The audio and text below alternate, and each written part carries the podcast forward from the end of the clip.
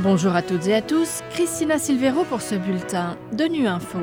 Au menu de l'actualité, la capacité hospitalière de Gaza est décimée selon l'OMS. Le Sénégal revendique le droit au développement en tant que droit humain.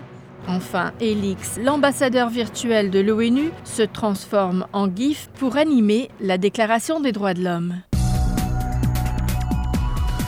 Le dernier hôpital à peine fonctionnel dans le nord de Gaza est une zone de catastrophe humanitaire. C'est ce qu'a déclaré l'Organisation mondiale de la santé ce mardi. L'OMS rappelle que les bombardements israéliens ont des conséquences désastreuses pour les civils gravement malades et blessés dans l'enclave palestinienne. Jérôme Bernard. Le représentant de l'OMS dans le territoire palestinien occupé, le Dr Richard Peppercorn, a décrit lors d'une conférence de presse les couloirs débordants de patients traumatisés à l'hôpital Al-Ali de la ville de Gaza, où les médecins soignent les gens à même le sol et où le carburant, l'oxygène, la nourriture et l'eau sont rares. En seulement 66 jours de combat, la bande de Gaza est passée d'un système de santé qui fonctionne raisonnablement et qui produit des indicateurs de santé comparables à ceux des pays voisins à une situation où plus des deux tiers de ces hôpitaux sont hors de service. Samedi dernier, un convoi dirigé par l'OMS et le Croissant Rouge palestinien a été confronté à de nombreux obstacles, y compris des inspections à un poste de contrôle militaire israélien lors d'une mission visant à livrer des fournitures médicales à l'hôpital Al-Ali.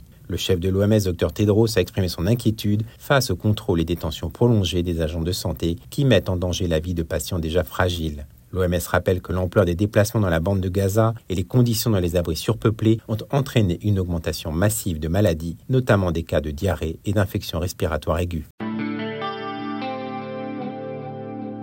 Au deuxième jour des commémorations autour du 75e anniversaire de la Déclaration universelle des droits de l'homme, plusieurs chefs d'État et de gouvernement, ainsi que de nombreux ministres, se sont retrouvés au Palais des Nations à Genève ce mardi.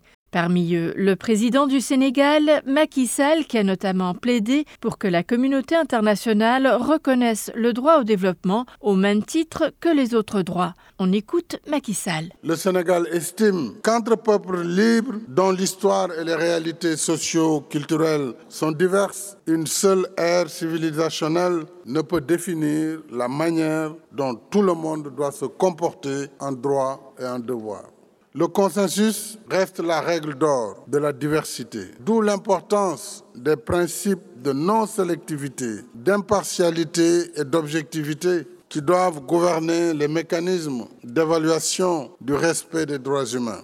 D'autre part, pour nous, pays en développement, les trois générations des droits de l'homme sont d'égale importance. Elles constituent les pièces inséparables d'une seule architecture c'est pourquoi nous considérons le droit au développement comme un droit humain fondamental, parce que la jouissance des droits économiques, sociaux et culturels est aussi indispensable à la condition humaine que l'exercice des droits civils et libertés politiques. À l'occasion du 75e anniversaire de la Déclaration des droits de l'homme, l'ambassadeur virtuel de l'ONU, Elix, est passé du dessin à l'animation digitale. Il habite désormais des GIFs échangeables sur smartphone et sur les réseaux sociaux qui symbolisent chaque article de la déclaration par un geste.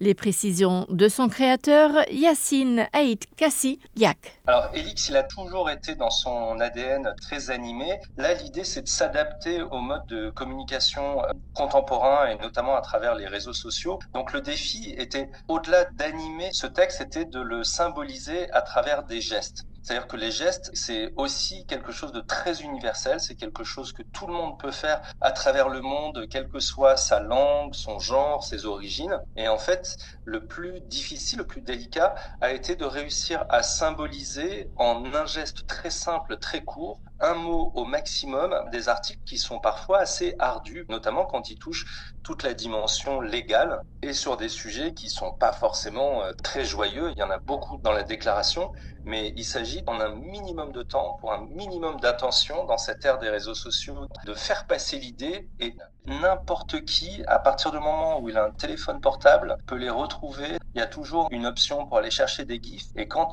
dans l'outil de recherche, on tape UDHR, les droits de l'homme, on va retrouver les 30 articles. Voilà, fin de ce bulletin de Nu Info. Merci de votre fidélité. À bientôt.